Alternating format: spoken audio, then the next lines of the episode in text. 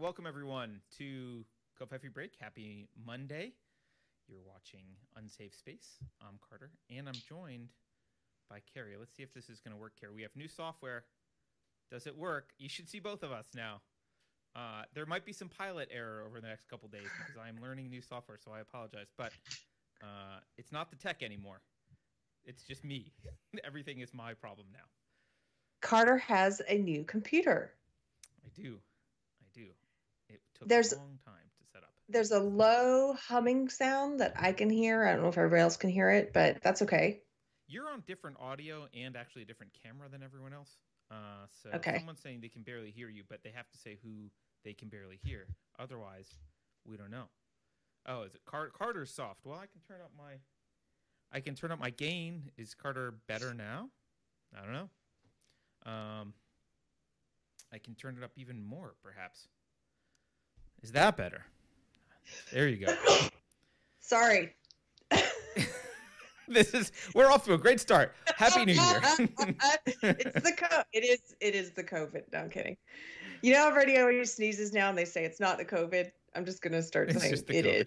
It's the COVID. It is the COVID. Um, Uh, let's see. Welcome. If it's your first time here, we have new technology. We have a new computer on Carter's end because it crashed at the end of 2020. And uh, you've you are watching Unsafe Space. This is a live show that we do on Mondays and Fridays, where we interact with the community and hang out and talk about what's been in the news or what's on our minds. And uh, we also have another series called Deprogram, which is specifically about social justice ideology um, although we do get into that sometimes in the live show necessarily because of what's happening in the world. Um, and then we do some standalone interviews. We got to interview Peter Schiff. We put that out over the break. And that was all about, it was a very concise one. It was a 30 minute episode about uh, the economics and about what to expect in the economy in the coming year. And even if you're a person like myself who's not, I would say, enthused about conversations about the economy, it was fascinating. And Oh, you, yeah. Yeah, but you can get through it. You can get it. It you will enjoy it, even if you're like me. Uh, that was a great one, and we have some others that are coming out soon. So I hope you stay tuned. Thanks for joining us today. Yes, and by the way, people are noticing that uh, we have the chat thing in the bottom. Beverly says she hates it. We can switch to not the chat thing in the bottom. It goes away. I'm still playing around Alex? with this software, so I'm putting the chat bot there, or the chat uh, chat window there, and Beverly can just complain. Uh, I don't like it either. don't like it either? let that be known. all right, I'm outvoted. All right. Maybe I'll, I'll, maybe I'll take it off. Supposedly, super chats are supposed to work. There we go. Look, a super chat worked. All right, we'll leave the super chat bar up. Uh, from Jersan Riv gives us 50 unknown currencies, MX currencies, and says, Sorry if I'm related to today's topics, but I want to take. I want your take on Ryan Long's video when wokes and racists actually agree on everything. It's a great one. Yeah, uh, I agree. It's great. It's funny if you haven't seen it. Keri, you know which video uh, he or she is talking about? Yes, it's it's very funny, and it is. Uh, it's funny because it's true. They do agree on most.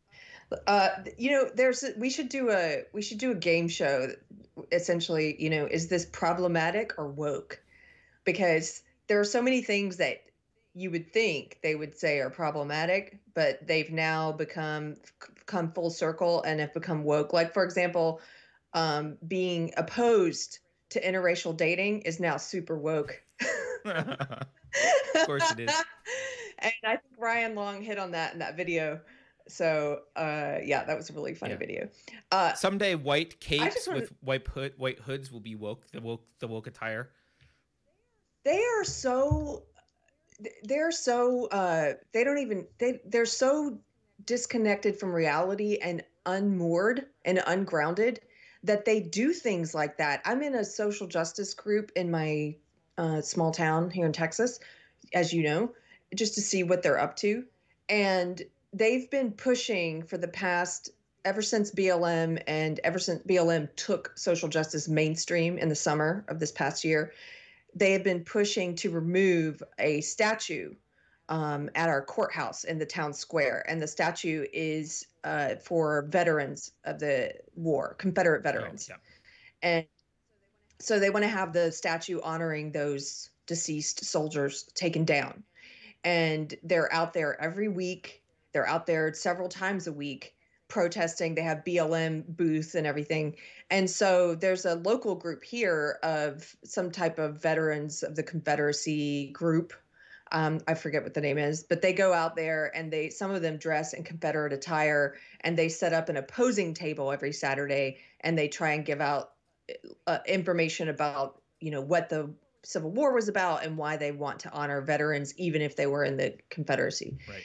And so in this group I'm in, somebody shared a photo of them from this past Saturday, and they're like, "Look at this photo of these KKK people." Like they're calling them KKK, even though they're not. They're not. You're calling them something they're not. Just talk about what they are. But but they always have to take it because what they are is not offensive enough. They have to say, oh, these are just like the KKK, and they're and they're calling them racist and stuff, although they don't point to anything they've said or believe or advocate on behalf of that's racist. They just call them, as you know, they just blanket call them racist, and they're like, why has this become so popular and commonplace to dress like Confederate soldiers and stand here on the Saturdays? I'm like, are you are you dumb? They're doing it because of what you're doing. they wouldn't be out there. They were never out there. They were never out there until you went out there. So do you really not understand why this is happening? You are causing this. You are causing this. And so they're really upset that these people are out there um, trying to keep the statue uh, where it is and that some of them are dressing like Confederate soldiers. And so this is what they're suggesting in the group, Carter. They're all planning now. They're like, we should all dress in KKK robes and go stand next to them next Saturday. And I'm like, you're you're seriously in a group that you say you're against racism and you're going to go dress like the Klan and stand on the square? What is wrong with you? Do you know who's you're hey, not you know saying like anything about it? The Klan. the Klan. That's how crazy these people are. We're we're dressed like the Klan. Why? Because we want to end racism. yeah. Yeah boggles the mind. It's a few two neurons it boggles firing in there for some of the yeah. people, but I don't know, Keri. I don't know. Happy New Year! Happy New Year to you. I was camping for several days and uh, completely out of cell phone contact, and even though it rained most of the time, it was very nice to be out of cell phone contact. I know you like off the grid. I I think that's awesome. Yeah. I'm glad you got. yeah, that. I gotta say, it's uh, you don't realize how much your life is uh, built around your phone or like it was it was nice and it was nice to get my wife off of her cell phone that was probably even better so uh, i recommend going off the grid if you can, I forgot that I liked camping. I'm just gonna for the new year. That's my New Year's resolution now. I'm gonna go camping more because it's great. Yeah. Uh, and also, I'm just unplugging in general. Even if you don't go camping and go off the grid, like uh, my fella, he he watches a lot of documentaries and reads a lot of biographies, and he's always ingesting knowledge. And during this Christmas break, he was sort of feeling guilty because he's watching a lot of frivolous entertainment and like the new season of Cobra Kai is out and stuff like that. I'm like, oh come on, like you, it's just you've just taken off a month. It's not that big of a deal. It's actually good for you to take off from from keeping up with the news because he also listens to a lot of podcasts and stuff like we all do. And it's like sometimes you just have to take a break from that so you can come back to it and be refreshed. Yep. And there's nothing wrong with frivolity if it's intermittent, as, as Carter likes to say. Yeah. Yes. Uh, we should say a few things before we dive into anything else, um, a don't forget to like, share, and subscribe. Uh, hope everyone had a great New Year's. Uh, we are back, and we're going to try and build the channel a little bit more before we get banned from YouTube. So please don't forget to like, share, and subscribe. And you should probably go to unsafespace.com and give us your email address. We don't use it. We don't send newsletters out. We don't send you promotional materials. we don't do anything we only communicate to you when we can't be on YouTube telling you where you'll will be. So we've used it a total of once when we were suspended from YouTube, telling people go to the other YouTube channel. uh, and we will use it in the future when we're suspended again. So don't forget to do that. And book club coming up January 24th. Uh, Cynical Theories. Do I have it? Book club is is this month. We're doing nonfiction. We're doing Cynical Theories by Helen Pluckrose and James Lindsay, and we're so excited to tell you that they are going to join us. This is the first time we're going to have the authors of the book in book club. I don't know if they're they will be there the whole time. They might just come for a Q and A. We're still figuring it out, but uh, that should be really exciting if if you guys want to uh, get some questions in for them. And uh, yeah, January twenty fourth. You still have time to join and Plenty read the book. time. I haven't started the book myself, so. Yeah. And I'm a great example. Uh, So, Well, and then just to say, I, w- I just want to say thank you in case they're watching. I haven't looked at the super chat yet, but uh, I got my package of things ah. from Oh, you? Carter. Oh, you're And wearing was- one of your things. Yeah, Yeah. Yes, and it was it's an excellent package of Christmas presents, and I just want to say thank you. Sandykins made me this hat, made me two hats like this one, and they're she made it with Marie Buskey's yarn from um, Skeins in yarn in New Zealand, and I don't know how. I still don't understand what you knitters do to felt something, but I think it involves I think it involves knitting the hat really big and then shrinking it Oh, really? And Is that's- that how and then you get a felt made? Yes, I think so. And then you get a felt hat. Oh, But they're beautiful. I love them. Thank you. I also got a flat cap from Pirate Tomsky for Christmas. Thank you, Pirate Tomsky. And uh, and uh, Kelly sent me a, a, a little Catholic book, and um, and then and then Chris in the chat. I think he's probably here today. He made a mug with his dog Rico on it and tigers on the other side, and it says Tiger Rico 2024 exposing canine fragility one bark at a time. so nice.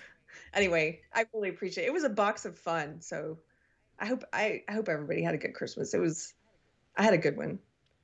It was it was restful. I didn't go camping like you, but I could I could take good. another couple weeks, but you know, hey, back to the grind. So, okay, so back to the grind. Actually, maybe we should just uh, stick with the New Year's theme for a minute. I came home and last night I asked Keri and Beverly like what's going on in the world because I don't know. And Keri, this New Year's Eve party you had me look at, uh, mm, a little disturbing. is Do you want to introduce it, or do you want me to show it. an article about it? How do you, I have got the video queued up, so we could watch the video. Yeah, let's um you can show an article. If you guys haven't seen it, just the takeaway. Some neighbor in Canada called the police called the police on his neighbor because they were having a New Year's Eve gathering of more than 6 people. How dare they? and the police came and there's video we can watch. It it's not very um, positive. It, it's just shocking to see stuff like this and i'm wondering are we becoming inured to seeing this? Are we used to seeing this now? It's like this is something that happens in the western world the cops can come to your house if there's too many people in your home and rough people up and arrest people are we okay with this Yeah, well, we have we're building our own little Stasi. So this is we have you know neighbors informed the authorities. They snitched on the partygoers here, but let's here we'll just play a bit of the video. I don't even know if we need sound, Yeah. but I've got sound here, so let's see.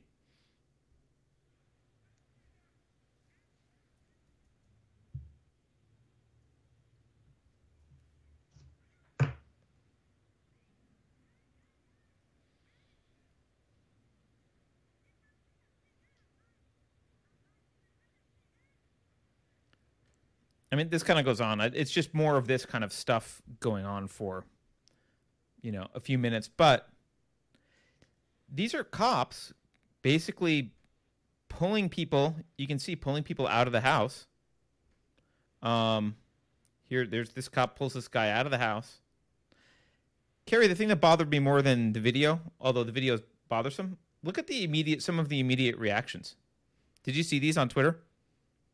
No but i can only imagine people were fine with it aren't they Lots of people complaining about this, but the brave police have probably just saved thousands of lives with their calm and measured actions. Thousands of Mm-hmm. lives saved. People were arrested Hmm. or given tickets, but no one lost their life. Isn't that supposed to be what law and order police should do, I'm sure the court system will also be dealing with the residents. Yeah. Wow. I the thing, I mean there's some people opposed to this obviously on this.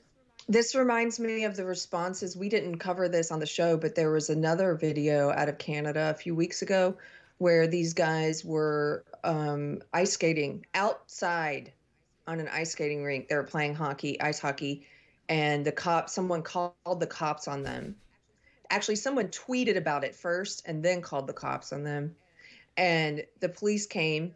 They're outside, but because they're not wearing masks, they ended up arresting one of the guys. And did they use a stun gun on him? I can't remember. I, that, but they, I don't know. But in the comment, the most upsetting thing about that one, same thing, was looking in the comments at all the sheep who are like, "Great job, thank you, thank you for going in there and, and busting this up." And oh. I, I just, it, it tells you a lot about people. You know, something, um, something my, I, I, my, uh, I go to this. You you guys who watch the show regularly know I have a, a church now that I really love, and I've been going since they've had their first service was was in May. And the preacher yesterday had an excellent. We, we did an interview with him. If you guys want to learn more about him, his name is Bradley Helgerson, and you can look in Unsafe Space for Bradley Helgerson. And we we did an interview with him. But yesterday his sermon was on fire, and um, one of the things he was talking about is he kind of referred to tragedy as being a blessing because tragedy exposes all of your weak points. Tragedy, adversity, struggle, it, it exposes all of your soft spots. And it also reveals things to you, it reveals truth to you, and it reveals things about people. And I was thinking just about the past year and how um, trying it has been for for us as a country, as a you know, uh, as a community, and even with all of that struggle and all the adversity, one of the silver linings, I do think it's a silver lining, is it showed me a lot about people. Oh yeah. I learned a lot about people and I learned a lot about people some people that I know, things I didn't know I, things I didn't know about them. Um, it showed me who the cowards are the craven people who will stoop and bow and stand in line and will be okay with Gestapo tactics and will support the boot on the face. It showed me who those people are. And it also showed me who the strong people are.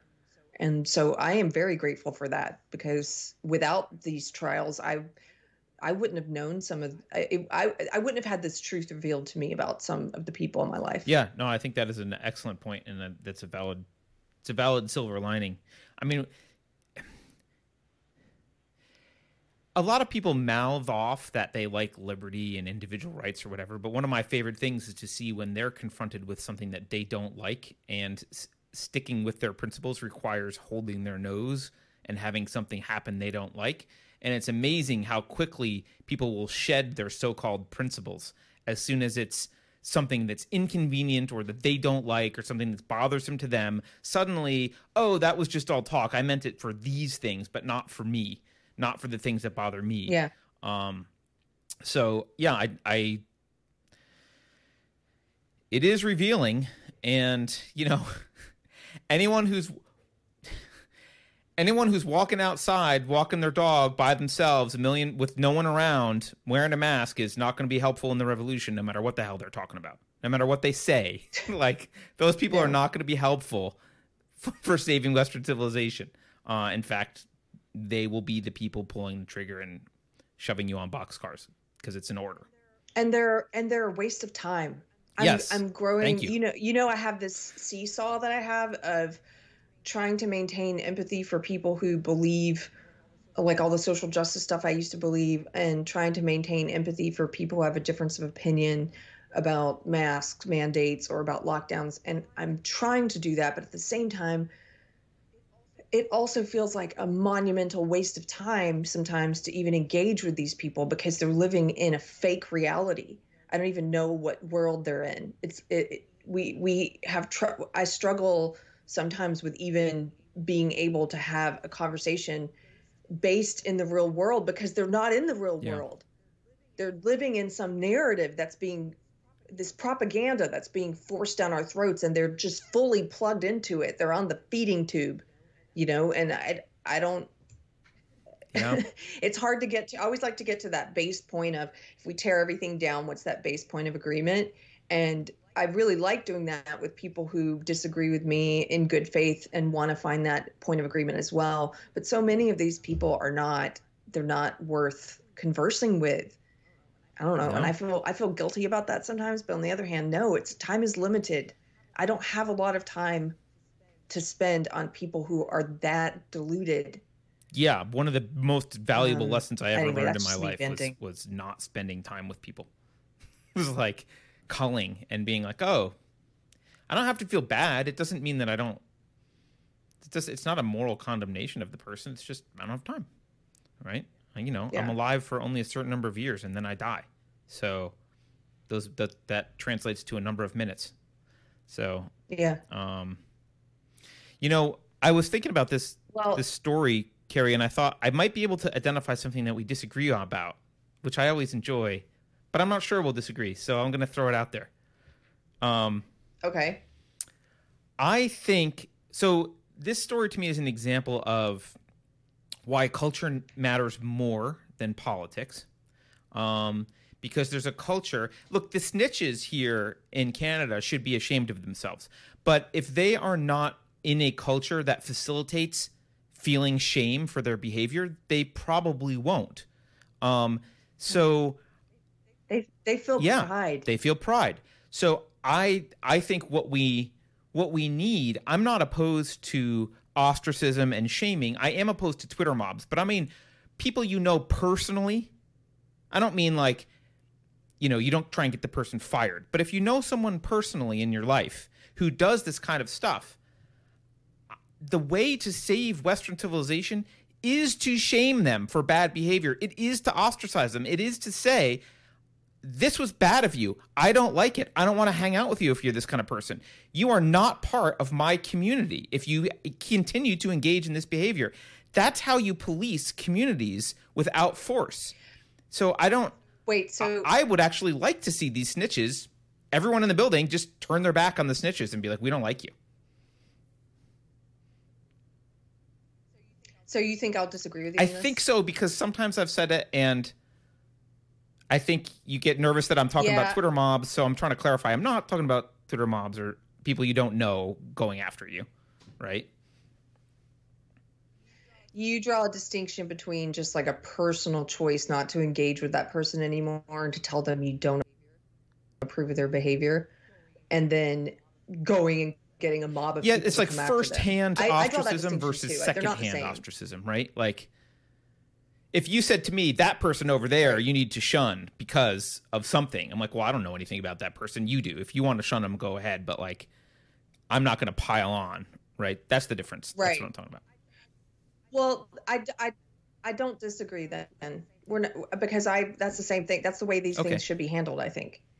And as you know, there's a, per, a recently there was a person I decided not to associate with anymore, and it wasn't a public thing Yeah. until they wanted to make it one. like, but it was like uh, I don't want to be around someone of your bad, your poor moral, moral character. Um, that's the way I think those Yeah. things should be handled.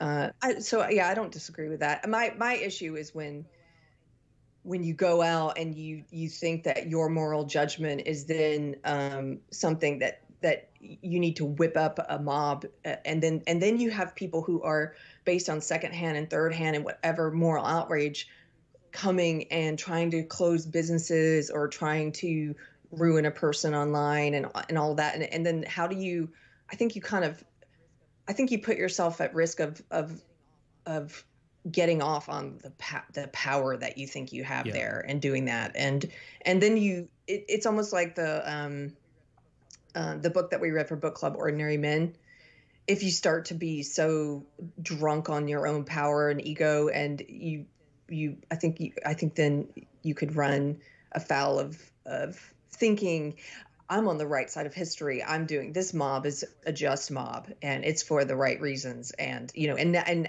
and then having a blind spot about are you are you doing are you engaging in good behavior? Are you on the right side of history? I mean, that's what social justice warriors right. do. They think they think that it is a good thing for them to organize mobs and t- attack people's businesses. Right. They think that they are doing something good well, they do that. And so Yeah, no, I I think that's correct and the caveat I'll say is like I don't even if I was personally these people getting arrested here, I wouldn't want the snitch to be forced out of a job, right? I would just want this the the goal with with social pressure is to get behavior to change, not punish, right? It's to get people to change their behavior. It's not the it's not to seek retribution against them. It's to get them to change their behavior and conform to the standards of the community. So, if a community standard is you don't call the cops because we're having a six person six person New Year's Eve party, then you want yeah. them to you want them to recognize that they will not be invited to the next barbecue, right? They are not going to be a welcomed member of the community if they're a snitch. Snitches aren't uh, snitches aren't welcome. Now, I'm not going to say snitches get stitches, but I want to. But yeah, I, I think no. that's what needs to happen.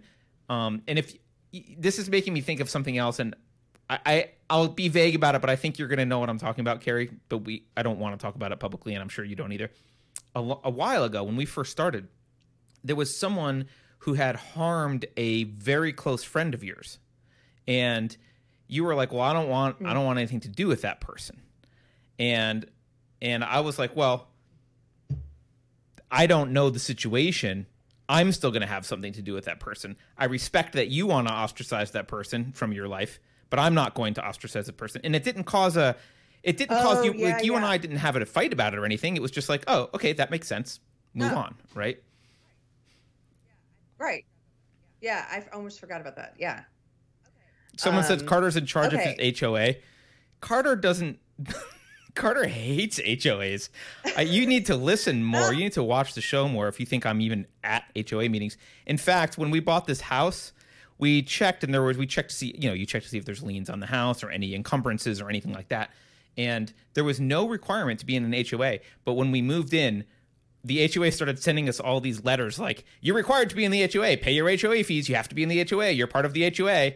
I just I've ignored them for 10 years, 11 years. I am not You're not in charge. not part of the HOA. They can go um, f themselves. Okay. So because I think it's related to the, the situation in Canada, and we're starting to see more of this happening in Canada, uh, like the ice hockey thing and like this yep. party with the cops coming in. Um, there was another story that I did see, and this was the bill in New York. And the and the reason I bring it up is because is because this is here in the states, and I think I think if this bill passes in New York, it's going we're going to see incidents like I'm going to pull that bill up here. as you're talking, Keri. And yeah, now this when I first saw this described online, somebody was comparing this to concentration camps. They said this okay, this bill basically is allowing the government at the governor's discretion they can set up covid concentration camps in new york. And i was thinking that must be hyperbole. That's got to be an exaggeration. That can't be what's in this bill. And then i read yeah, the bill. So you're right. And, it is in the bill. Oh my god. Do you can you see this on your screen? Yeah. Oh you can't? I can't but with this new setup. Oh, as long oh, as yeah, we should fix it, it so that you, you can, can see that too. I got to figure out this, but okay, we're That's good. Okay, I've, all right. Go ahead. I've got it on my phone. So I have the bill pulled up. Um, it's Bill Assembly Bill 416. Um, okay.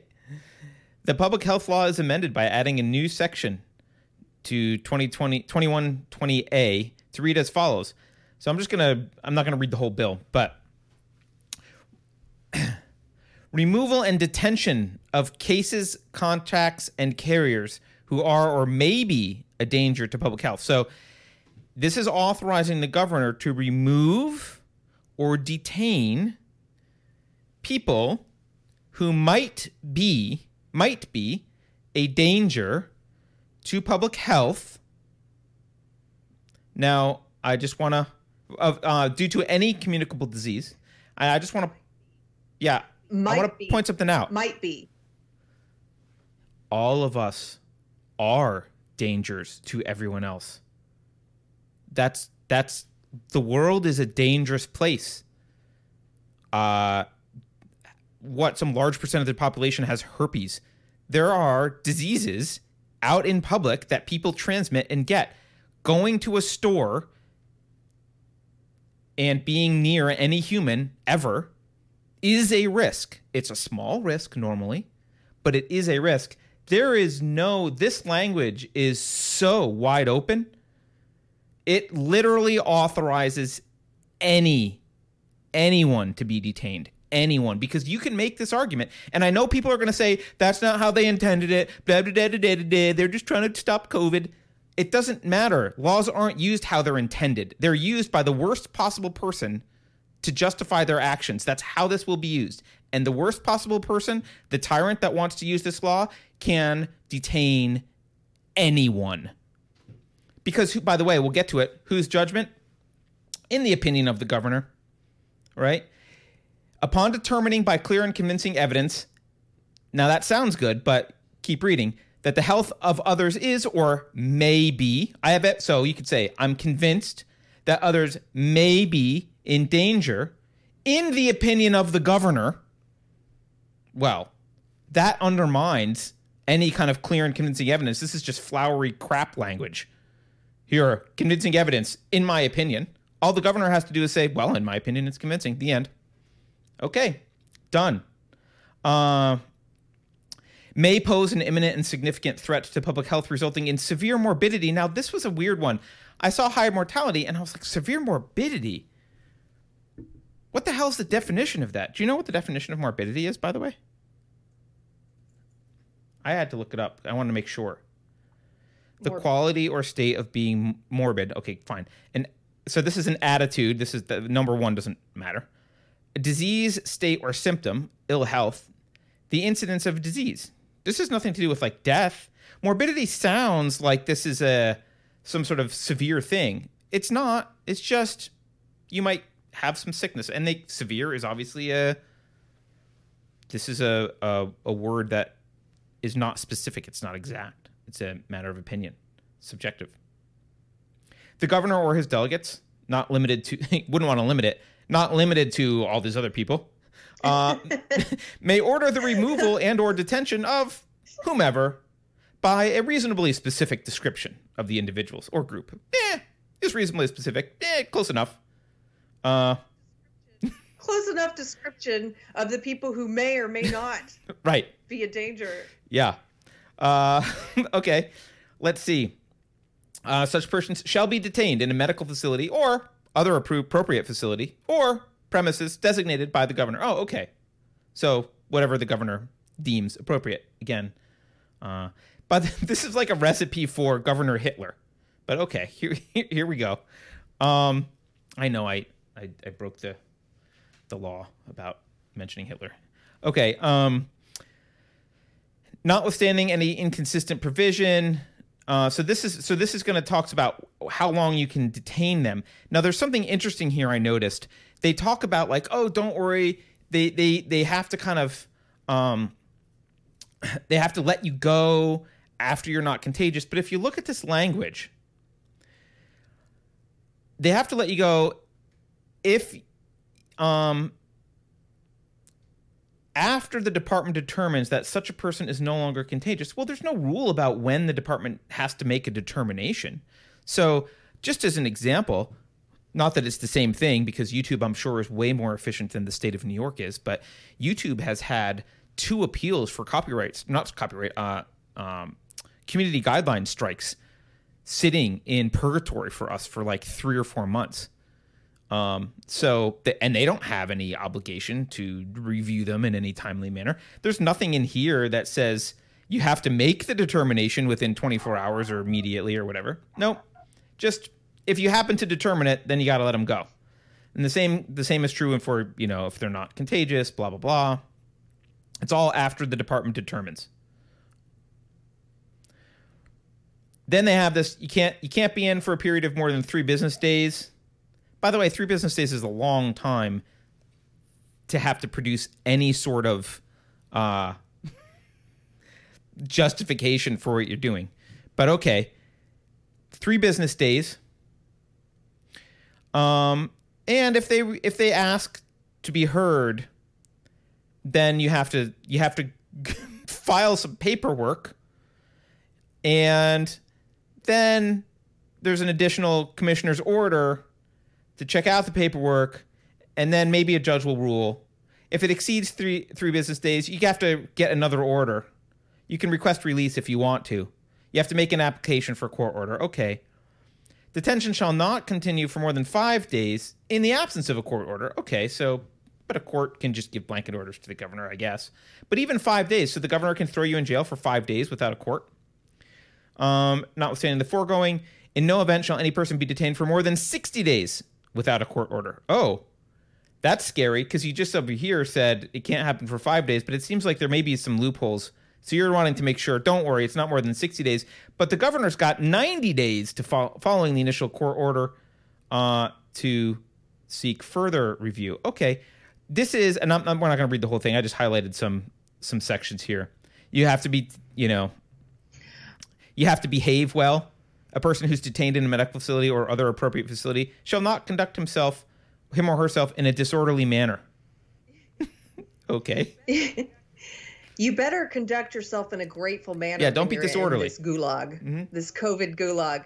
Um, this is not a super chat, and I've I've lost it, so I can't read it word for word. But I saw just uh, there's a lot of people in chat today. Hi, uh, Lisa, I think it was, was saying she could envision this being used in such a way where they're saying, you know, if you have the wrong kind of opinions, your, your mental health. We think your mental, yeah, we think your mental health may be something that could put the public health at risk, and therefore we need to lock you up. Um, Azor, who, who is in New York and said he's afraid of this, of right. course, of this passing, said, you know, they could, if this passes, they could use it for anything. They could say, guess what? We're locking up people with AIDS. Right. I mean, they're not going to. They're simultaneously, weirdly enough, saying we're going to lock you up if we even think you might have COVID. Um, but you, they just passed a bill in California where you don't have to disclose to people anymore if you your sexual partners right. if you have HIV. But they could. Yeah. But look, the mental health thing is not. I know that sounds far fetched, but that's not far fetched at all. Um, they already look at how they talk about. Um, look at how they talk about YouTube rabbit holes. Right. Look at how they talk about people being radicalized. They will say, "Yeah, such and such a person's mental health is, is having a deleterious effect on these other people. It's radical, radicalizing them. It's bad for the community. They'll probably pull in the kids. It's bad for the kids, the poor kids. Uh, and yeah, they'll absolutely use this. And you've already seen, I forget which story this was, but I've I've been paying attention to this this thing for maybe a year or so. I've noticed the word health being thrown around, um, especially by Democrats. They'll talk about financial health being related to health or like anything they want is they just tack the word health on and suddenly it's a health issue. They're saying well yeah they're saying racism right, is now right. a public health crisis.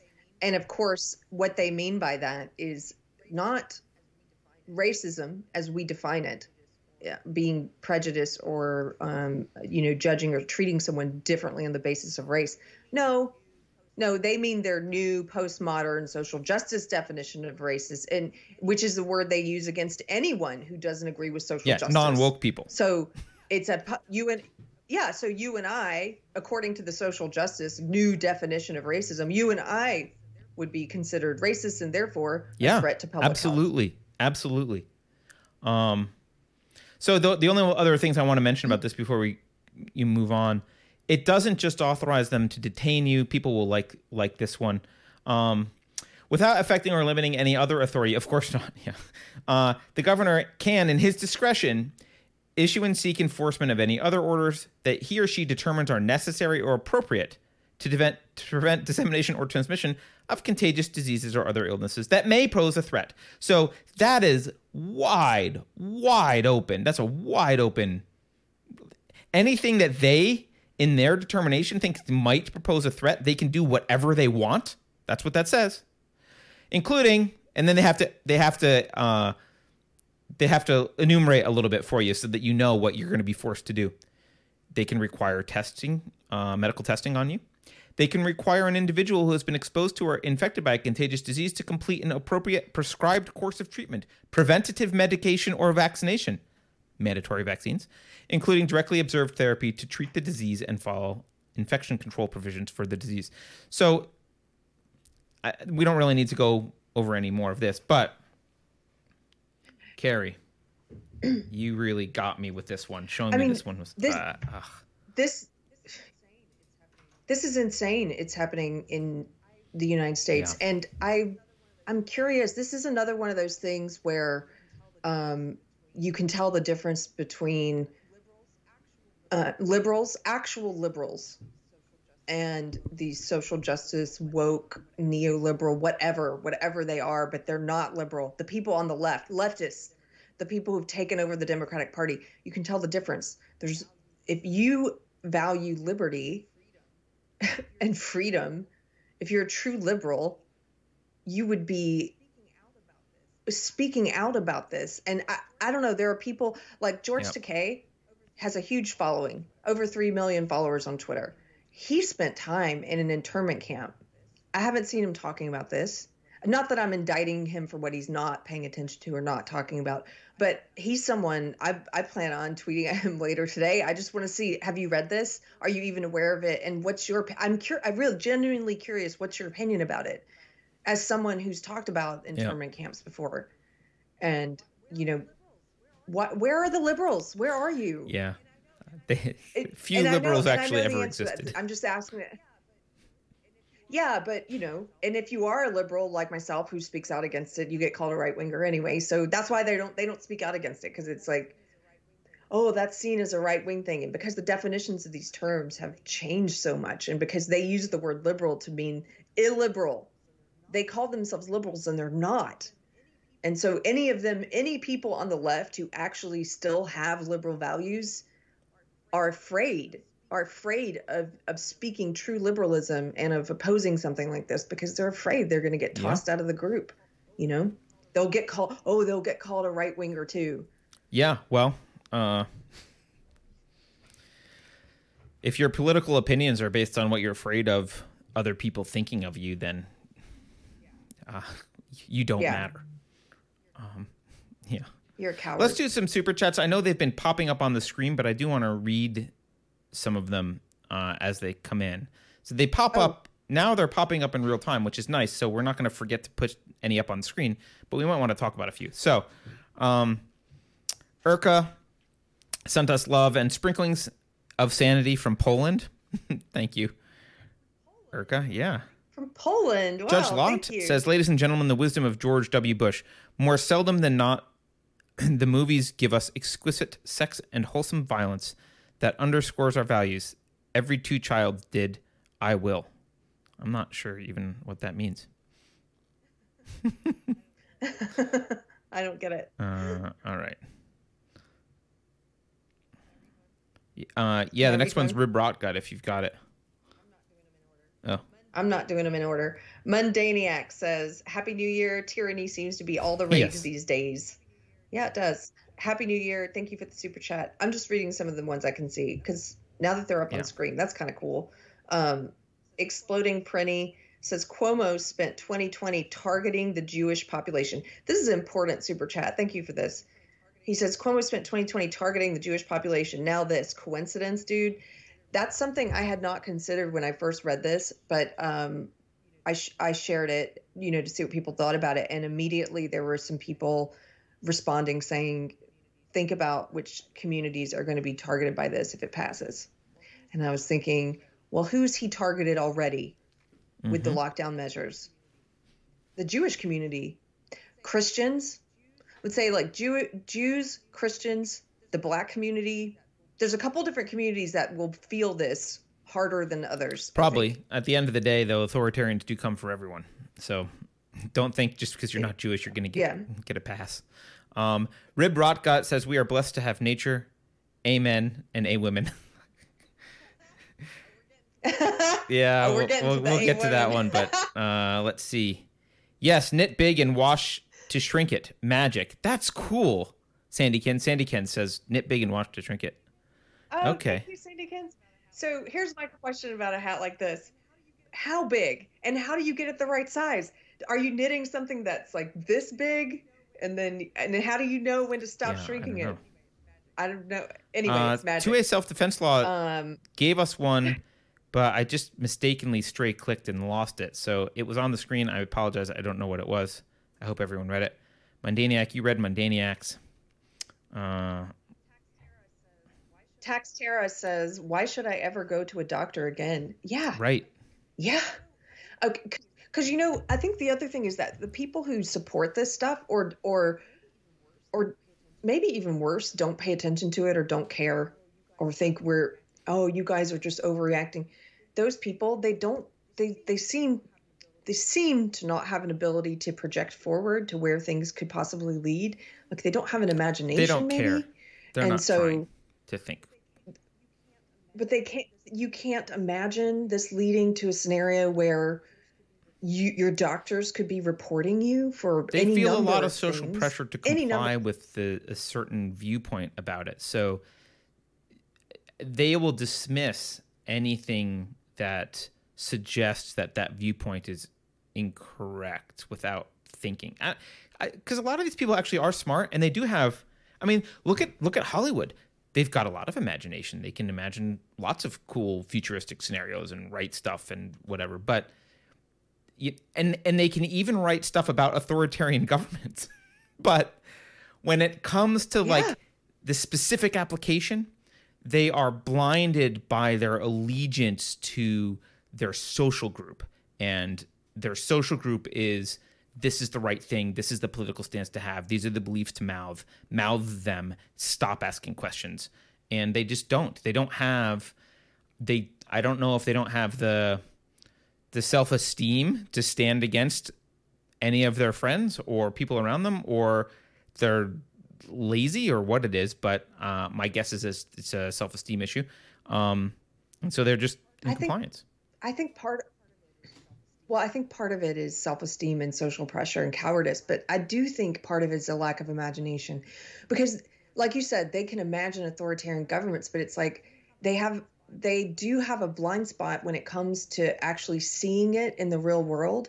And because they their imagination is so limited to um like for example, a lot of these people will say and I saw them saying in 2016 when Trump was elected and I was shocked. And I was one of the people and I was still fully ensconced in my social justice online echo chamber at that time. And I was trying to figure out why he won too. And I was I was I was just re- I was online a lot then reading what everyone was saying and having conversations and a lot of people were saying um, they were making comparisons to Hitler and they were making comparisons Right, to you know. Trump's an authoritarian and and Trump is and they did the same thing with the Handmaid's Tale they tried to make it somehow about Trump and and and they all rushed out and bought 1984. I remember news articles saying, "Oh, these leftists are buying 1984." Right? Okay, well, they didn't read it, or if they, they, put it on the did, shelf and invited their they- friends their over for, for some chardonnay so they could look at it Yeah, yeah, but their imagination is so limited, and there's such a blind spot. They can't see the actual application of some of these things unfolding because it's not unfolding from the boogeyman they think it is coming from. It's not Trump doing this.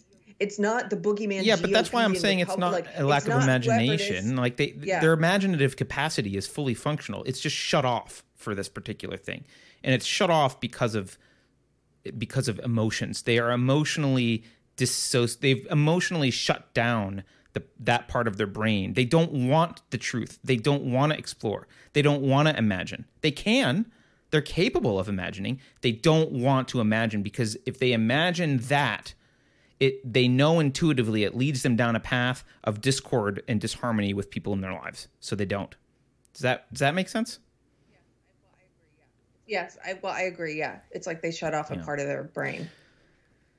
Um, okay. Andrew Joyner gives us a super chat and says, "I for one welcome our reptilian overlords." yeah thanks andrew uh, thanks, thank you, Brian, for the super chat. Uh, Judge Judge Lott gives us another one and says, "Carter, I swear to God, that's a verbatim quote from George W. Bush. it makes me laugh." okay then judge Lott uh Uh, so the fact that i had no idea what it meant is correct all right um Can we do Pirate Um, Tomskis here? Before any law is passed, you should think about how the worst possible person in the world could abuse that law. I I really want to pause on that. Um,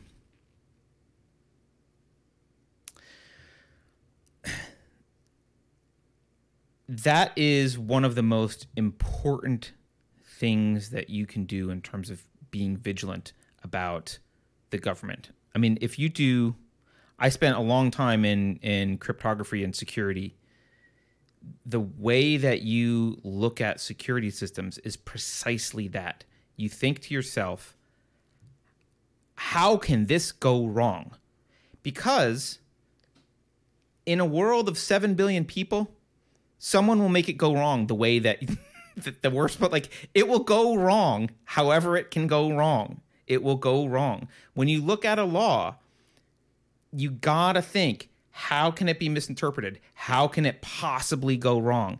And and doing that doesn't make you a paranoid freak. It makes you smart and vigilant. That's how you protect your constitutional republic is by being careful with the laws you pass and not just slopping some language together on a piece of paper and and you know signing it because ooh the covid's scary that's a really good point Yeah. It's um you, yeah, you have to think about how it could this be abused. But I think so many people just take that label like you you've talked about how they just slap public good Right. on something. This is for the public good and people just buy they just swallow all kinds of crap as long as you put public good on the label. Here, it's Right. for the public good. I forget um gosh, who was that? I I forget who it was, but someone in our community once made the point that these authoritarians are very good at naming things and getting mass compliance by naming things. So they name they name this really racist social justice organization black lives matter because black lives matter is a great name. And and then and then dumb people are like but how could you Right. oppose black lives matter? Do you not believe they matter? Of course i believe they matter. That's organization doesn't i don't think. Here, they're, they're two separate things. And somebody in our community pointed out like do these people only shop at best buy because they think it has the best buys because of the name? I will always remember that. I've used that a few times. I was like that's great. Um, but that's how that's how they do it like public but it's for the public good how could you oppose it? It says they say it's for the public good. Um, super chat from joseph oakes this is just a little just to switch gears for just a second.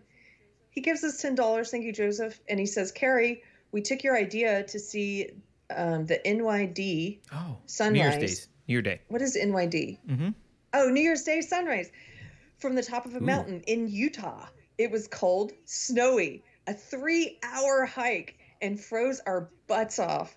Probably different experience for Texas and Korea. That is awesome. I'm so happy. A couple of other people shared pictures. They did a New Year's hike too. And uh, Joseph, you should know you're probably going to laugh at me because compared to Utah, it may not be that cold, but it was really cold where I was at. I was in Ooh. Lubbock. It was freezing and there's no mountains there. It's very flat. And so we had to do, uh, instead of doing a hike, we just did a walk. And it was so bitterly cold, but I was determined we're, we're doing this like last year. And uh, here's what I learned from it.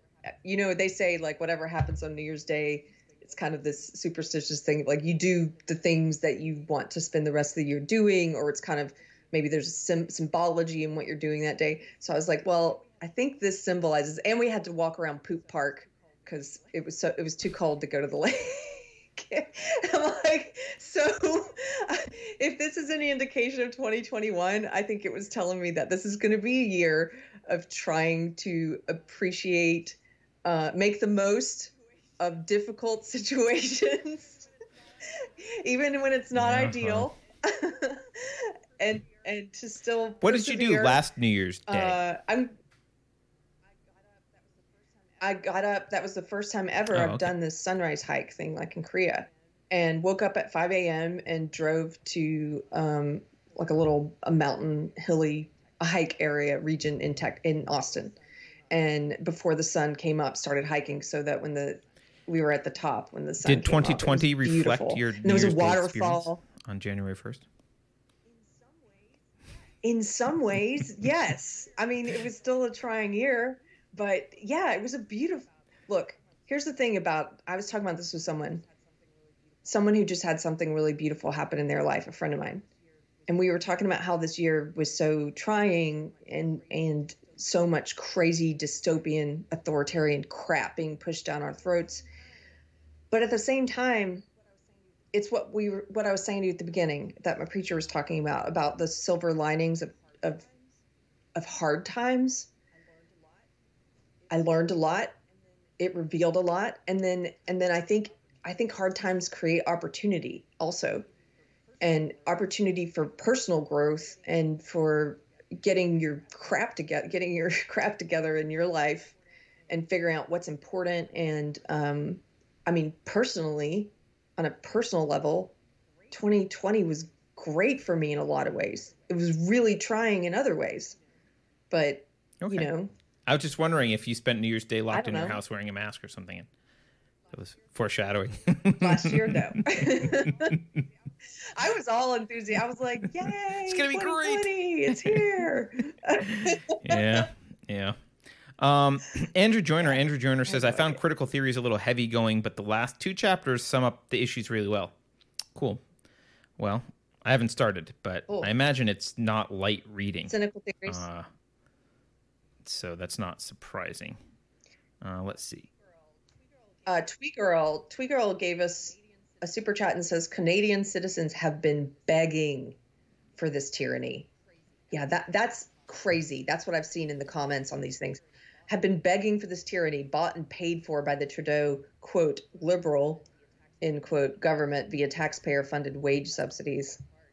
That's the craziest part is seeing seeing people, seeing human nature, seeing people beg for this stuff and go yeah. along with it. Well, and that's the i mean i sometimes it's weird how complex issues we think things are so weird and they've gone we've gone so astray as a country and things are so complex they couldn't possibly be distilled into any kind of aphorism and then you get back to like stuff that supposedly the founder father said like well uh what's the i'm paraphrasing but you know people who who give up a little bit of freedom for some security get neither or whatever that quote is. It's like okay, like Just yeah, deserve, deserve neither, you get neither. Like get okay, neither. that's that's what's going on at a high level. I mean, if you had to just write it down in one sentence, that's what's happening.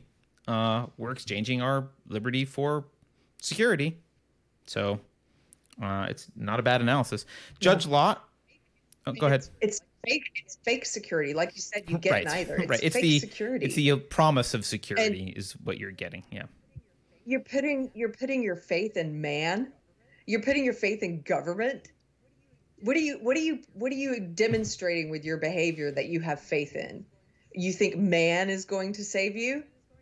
You think the government is going to save you? Some you think these measures are saving you? Yeah someone in someone in chat mentions Viktor Frankl. If you haven't read Man's Search for Meaning and you're interested in, uh, if you're interested in like hard times and adversity, um, and kind of its maybe the silver linings, but also the the psychological impacts of it and how to, you know, what maybe gets you through it. Man's Search for Meaning is a good short little book, uh, which is Viktor Frankl about his experience in um, World War II concentration camp. So thanks for the mention. I don't remember who mentioned that, but I saw it scroll by. Judge Lott says, Don't forget, boys and girls, during Prohibition, the federal government intentionally poisoned supplies of alcohol and then allowed it onto the black market, all in the name of the public good. yeah. Well, as Keith as Keith also points out, Keith the Hat Guy says, there is no such thing. I don't know where his super chat is, but he said it. So here, the public good does not exist. No such thing. He says, yeah. I, I, people hate when you say that but they also, all you have to do is say, well, what's the public good? No one can ever answer that question. I've never met anyone who can answer that question. They don't, it's like what they feel. Well, I feel like this is the public good. The num the best number of good for the most number of people. Okay, what's good? like it's so moronic. There is no there is no definition of it. You can't define public good. You don't get to decide what's good for people. You don't know what's good for other people. You can't know what's good for me and Keri or anyone else. Like you barely are able to discern what's good for yourself half the time. I was going to say a lot of Right. people don't even know what's good So this idea that like there's a public good and that's this objective criterion and we can use it and like obviously that's the answer to everything. It's it's like it's it's like you're saying the answer is unicorns and fairies. They don't exist. It's not an answer. The public good isn't an answer. It's a it's a it's an evasion. It's an evasion packaged into two words that allows authoritarians to do whatever the hell they want. Ugh. you're on fire today. All right, okay. let's do Penumbra Syndicate, and then I think we're close to being done with super chats. Penumbra Syndicate says, uh, "Did anyone see the Kurt Eichenwald tweet from New Year's Eve about how Jesus hates modern Christians? Didn't- They are coming for our faith this year. Insanity." No, I did not see that tweet. Um, but I've seen sentiments like that from What do they mean by it, Keri? Where just- they want to like, I'm try. not sure what that.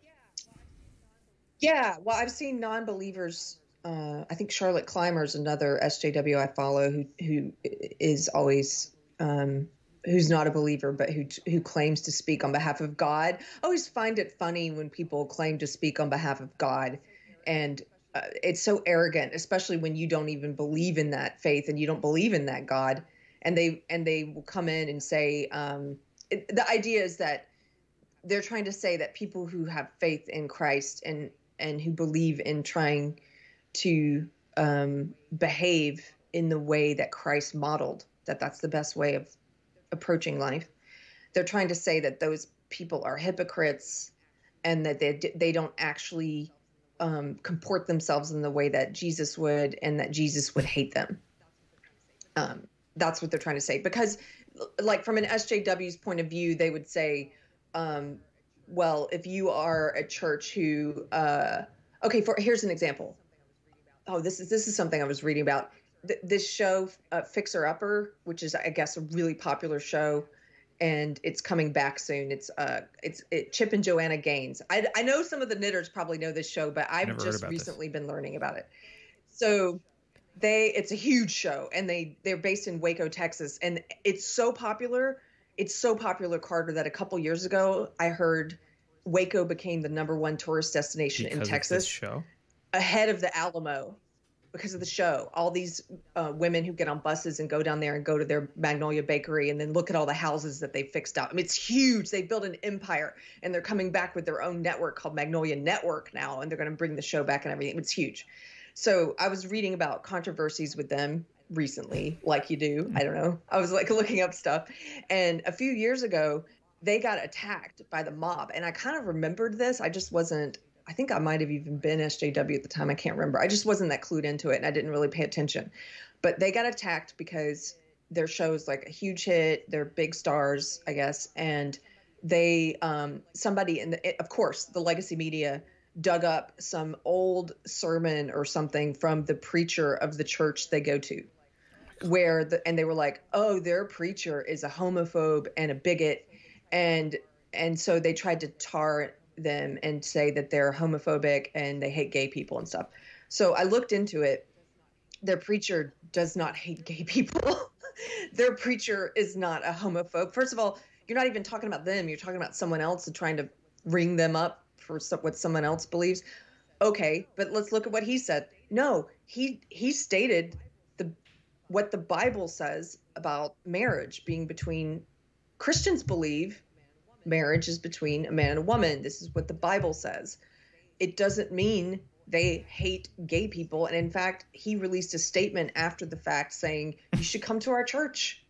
There's like we it's welcome and open for everyone.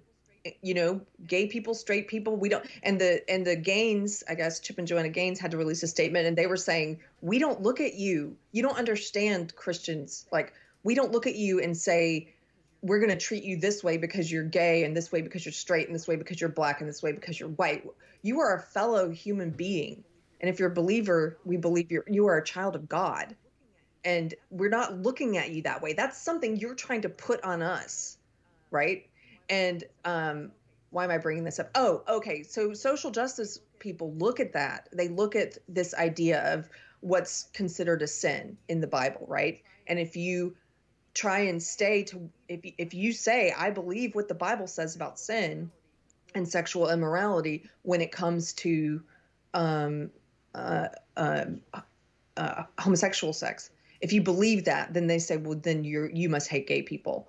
Well, guess what? They uh, people who believe that also believe that sex outside of marriage, that straight sex outside of marriage is a sin.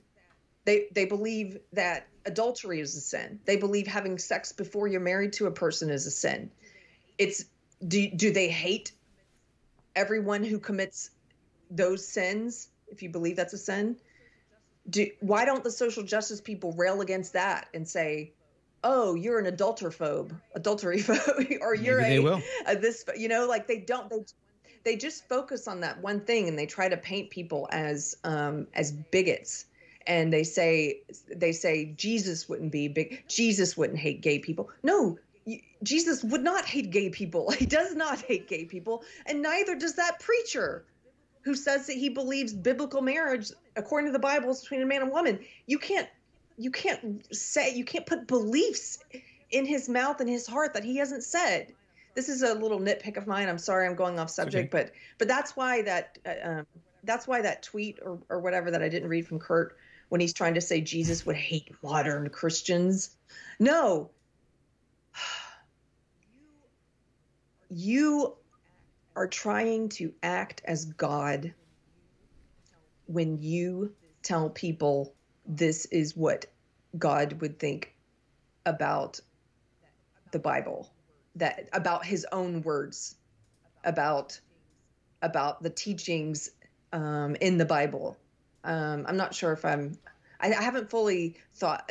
You're watching me in the process of trying to figure out what I think about something, which is sometimes messy. I apologize, guys, but it makes me. I find it so arrogant. It's so arrogant. It's like standing in the place of God this Kurt Eichenwald person, Eichenwald person, and standing there and saying, Jesus would hate you. Well, I, um, I'm not even a Christian. The, the whole thing is just. Some things don't need to be argued with, they just need to be laughed at. And to me, this is just like you went to a church where a guy said this one thing and therefore blah, blah, blah, I'm like I you just need to be laughed at. That's just a stupid thing to say. It's it's ridiculous. It it's not if you stood up in I would imagine if in junior high school debate club, if that was your argument, you would get laughed off the stage, at least in any kind of reasonable school, which maybe doesn't exist anymore. Like it's it's just stupid. It's just a dumb. It's not even worth. Ex- I t- I don't know. To me, I look at that stuff and I'm like, it's not worth explaining. If you if your argument is you went to a church where the guy once said this thing that I'm going to construe as hating gay people, it's like, uh, uh, okay, can you just just delete your Twitter? Yeah, and and okay, let me try and, and, and let me take another stab at this. Somebody says, "How high is Keri?" Uh, funny, not high at all. I am sober, thank you, but uh, I understand. This is what I sound like when I haven't fully. I haven't had this conversation with Carter before, and I haven't fully figured out how to articulate what it is that's in my head. So I'm trying. Um, and then l- let me let me take this. This is not a super chat either, but Alexander says, "Keri, that is homophobic." No, it's not. Let me try and explain what I'm it, it, so what I'm saying so you can at least understand me even if you don't agree. Okay. The God hates fags people. What is that? The Westboro mm, Baptist yeah. Church. Those people are homophobic. Those people demonstrated through their behavior and their words and what they put on signs and how they picket gay funerals and stuff. Those people are deeply homophobic, in my opinion. They hate gay people. They have a problem with gay people. They are bigoted towards people who are gay. Okay? I we can so. at least agree yeah. on that, Alexander, I'm sure. Hopefully, hopefully. Someone saying, I believe in that the Bible is the truth and it tells us the way that God wants us to live. And I agree with what the Bible says about sin and the different kinds of sin and one of those one of those things being uh, homosexual sex another of those things being adultery another of those things being infidelity another of those things um, uh, being uh, drunkenness to the point like like the bible's not against alcohol for example but it is against drunks like people who it's against who abuse it, of alcohol um, not drunks to the point of against the abuse of alcohol right? There's all kinds of things that all kinds of sins is my point. Um, saying that you believe those things are sins is not does not mean that you hate people who engage in any of those things and uh, and I I didn't understand that when I was for like uh, more than 20 years of my life. I didn't understand that. I I easily bought into this thing of like, well, if you believe that biblical marriage is between a man and a woman, then you're a homophobe and you hate gay people. That's what I thought. I don't believe that to be true now because I understand I understand that that someone is looking at the Bible and saying, I cannot be arrogant enough to say well, the Bible got this part wrong about this type of sexual immorality. Yeah. And if you disagree with me, fine. I just hope I'm explaining it well, and I'm probably not. And I'm sorry, Carter. I took us on a long, okay, rambly. I mean, anyway, I'll get better at it. I have to figure out, yeah, how to look. I, I it, it's the child it's, it's a childish mentality that says if you disagree with if you if you condemn anything i'm doing that means you hate me right? This is the same mentality that you see in the trans community not the general trans community but the the like the trans activists uh, social, social justice. justice trans community where they'll, they'll you're erasing my existence right? You're you're denying my existence right? That they're they everything is hyperbole everything is taken to this crazy extreme.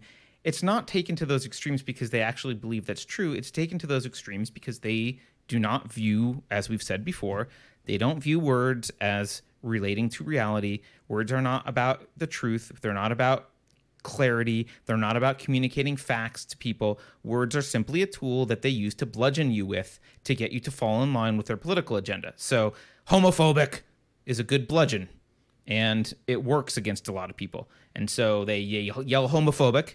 They point to anything. Hey, the Bible says that this thing that gay people do is a sin. Okay, uh, therefore, bludgeon, bludgeon, bludgeon, bludgeon. They're just they don't.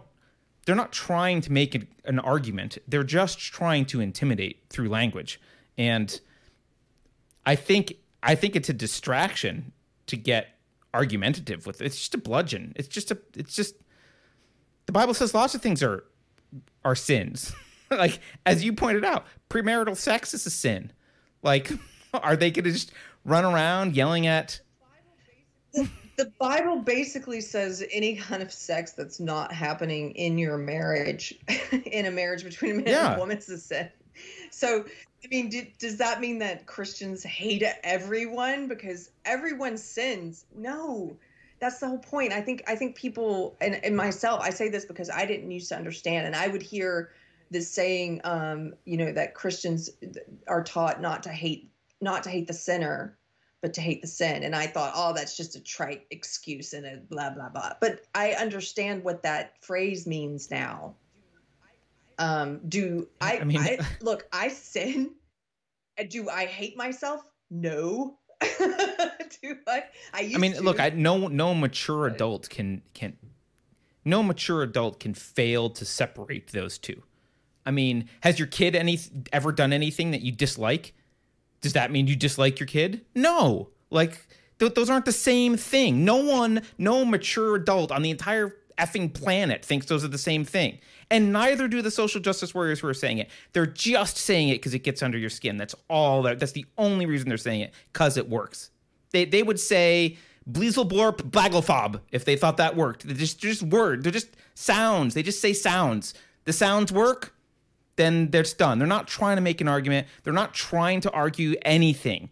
They're just trying to hit some syllables that cause you to vote for Joe Biden or whatever the hell they want you to do. That's it. Yeah. Well, okay. So uh, thank you guys for letting us engage in uh, trying to figure out my thoughts on this. It's not often, look, we're called unsafe space, and sometimes we don't. A lot of times, Carter and I are in agreement, and a lot of times we're talking about things that I've already spent time formulating my opinion on, and I'm able, i am practiced at articulating it. I'm not very practiced at articulating this. It was something I was just thinking about over Christmas when I was reading about this uh, this controversy with the uh, Chip and Joanna Gaines, and so anyway, thanks for letting this be an unsafe space where I can stumble through what's in my head and try to put words together that make sense to that help me to explain it, even if I didn't do a great job this time. Yeah. Um, all right. Speaking of, hey, this would be a great transition It, into it, amen. it would be, but I, someone someone said something in in chat. I want to mention. Dion says uh, that is why Jordan Peterson says you don't let your kids do anything that makes you dislike them. For the record, I disagree with that advice from Jordan Peterson. Uh, I I think you you don't you let your kids do things that make them unlikable, but you tell them this is unlikable and there's consequences. I don't want to hang around you when you're doing that. I don't like that doesn't make me want to hang out with you. I'm not going to like it doesn't make me want to be nice to you, whatever it is. Like they if you prohibit their they, they need to experiment to figure out what's what is likable and what isn't likable. And if you just don't let them do anything unlikable ever, you're you're a little bit of a control freak. You you just need to like let them fail, let people dislike them for their behavior, express that you dislike their behavior when you dislike their behavior. They will figure out that in order to have the relationship that they want, they need to not continue doing whatever behavior it is. But I'm not exactly sure what he meant by that, so maybe I don't completely disagree with him. Maybe he's kind of saying the same thing in different words. I don't know. All right. Keith the Hack Guy says knitting podcast fact check. Knit huge, keep washing until it fits. I have witnessed this process. Grace made me super warm felted slippers, her design. Okay, so that is the process. Thank you, Keith how, th- Keri, how did this turn into a knitting podcast? Or- yeah, it's been it's it's out of the. right, a couple more out of your super chats. Can we do point. legalize adulthood? Have you seen Um, that one? No, you go ahead. I was just gonna say, Alexander says, "Keri, don't get mad at me. I'm not mad at you. We can disagree, and in fact, like I just said there, but thank you for allowing me to think out loud. So you helped me. Uh, did you ever watch the '90s TV show Nowhere Man? Oh, this was legalized adulthood. Did you ever watch an '90s TV show Nowhere Man with Bruce Greenwood? Yeah, I mentioned it the other day. Uh, in fact, and, and I mentioned it, and there was like crickets in chat. No one had ever heard of it. So thank you, legalized adult, legalized adulthood. Uh, it's a dystopian conspiracy theory show regarding near omnipotent bad actors. Unfortunately, prophetic in some regards. Yeah, I liked the show. I think I have it on like a DVD box set somewhere in a closet. But uh, I haven't seen Yeah. it. uh, all right, next super chat. I just want to get through. I know we're missing reading a couple online or out loud. Uh, I apologize, but they are showing up on the screen. There's a lot of people there Yeah. today. I'm scrolling through. Cheeky Mare. Hey, Cheeky. Cheeky says, speaking of thought process, I was thinking late one night. If I'm she, her, shouldn't it be they, there, not them to be grammatically correct? or am I trying to make something illogically logical? I think it's the latter. You're trying to make sense of something that uh, is not meant to make sense. But yeah, I like I it. like the way your brain works. Things that keep you up at night. Things that keep Uh, you up at night. Let Freedom Ring yeah. America says, Hi guys, been a while since I have been on. Missed you guys. Thanks for the mug. Love it. Leftists Oh. still suck. Yes, they do. Let Freedom Ring America. and Merry Christmas. Uh, and also, what's up, Oh, Nittas? Says legalized adulthood. So just rubbing it in a little bit. Okay. Uh, Joseph says, I like your channel. Well, hello, Joseph, and welcome. Um, that's not a super chat, just reading out a few of these. There's a lot in here. Legalized adulthood, this is a super chat, says, What's Right. up, my nittas? and uh, uh, let's see. Somebody is asking, Keith is asking for someone to design a knit felted conceal carry bag for an AR 15. Okay. I imagine that's hard to fit. Do you uh do you do you wash it around a mold so that it's shrinking to a particular mold? I imagine you must do that. I have no idea. I don't know. I have no idea. Let's do something okay. else. Yeah. let's talk about yeah let's talk about the amen and a woman because this cracks me up and this would I be ha- I think I have it, thing to go uh, I have it queued so up. fun. So we can we can listen if you want. um if it's if it's not too much christian talk for one episode sorry atheists just one other quick thing from my preacher's sermon yesterday he was he was reading this really great um, set of verses in proverbs about wisdom and he was talking about foolishness and one of the things i left there thinking about was how he, he was sort of saying um, you need to we need to point out foolishness. Like first you have to point out the foolishness before you can get the antidote. And I was thinking about social justice ideology and how foolish and stupid it is and how dumb it is. And sometimes people I will get uh, pushback or criticism online when people are like, you know, if if I share something about like, look at this, like what we're about to look at, look at this foolishness, and they're like, yeah, we know it's out there, we don't have to pay attention to it. I'm like, no, we do kind of have to pay attention to it and make fun of it and make jokes about it because much like what you were talking about earlier in the episode, Carter, that's the way that you um, change the culture socially. Like yes, we're heaping yes. shame on these people for being so dumb. We're heaping shame on this ideology for being so dumb, and we're making fun of it. And you have to point out how foolish it is before people realize they need an antidote for it. You just can't. You can't just come in with the antidote right away. You have to say, here's the problem. Look at this ridiculous belief system. Let's keep looking at it. Let's look at where how much how far it's gone because it there's no brakes on it yet, guys. There's no brakes on it yet. Um, and unfortunately, I think we're gonna have to keep laughing at it for a while. And laughing at it is better than getting mad about it. So this is very funny. Yeah, I'm not. ag- By the way, I'm not. You know me. I'm not against actual debate if they're trying to make an argument, but sometimes it's not worth your time. And I think this is one of those times when laughing is just appropriate. so, all right, let's let's let's see if I can pull this up here. Uh, all right, this is Representative Emanuel Cleaver. We're going to listen to. He's leading a prayer, the opening prayer um, for the House of Representatives.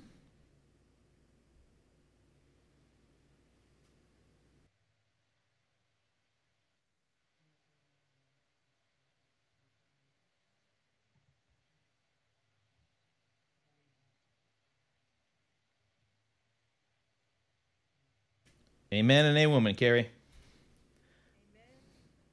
Amen and a woman. I honestly, when I first saw that, So I was like, "Where's the rest?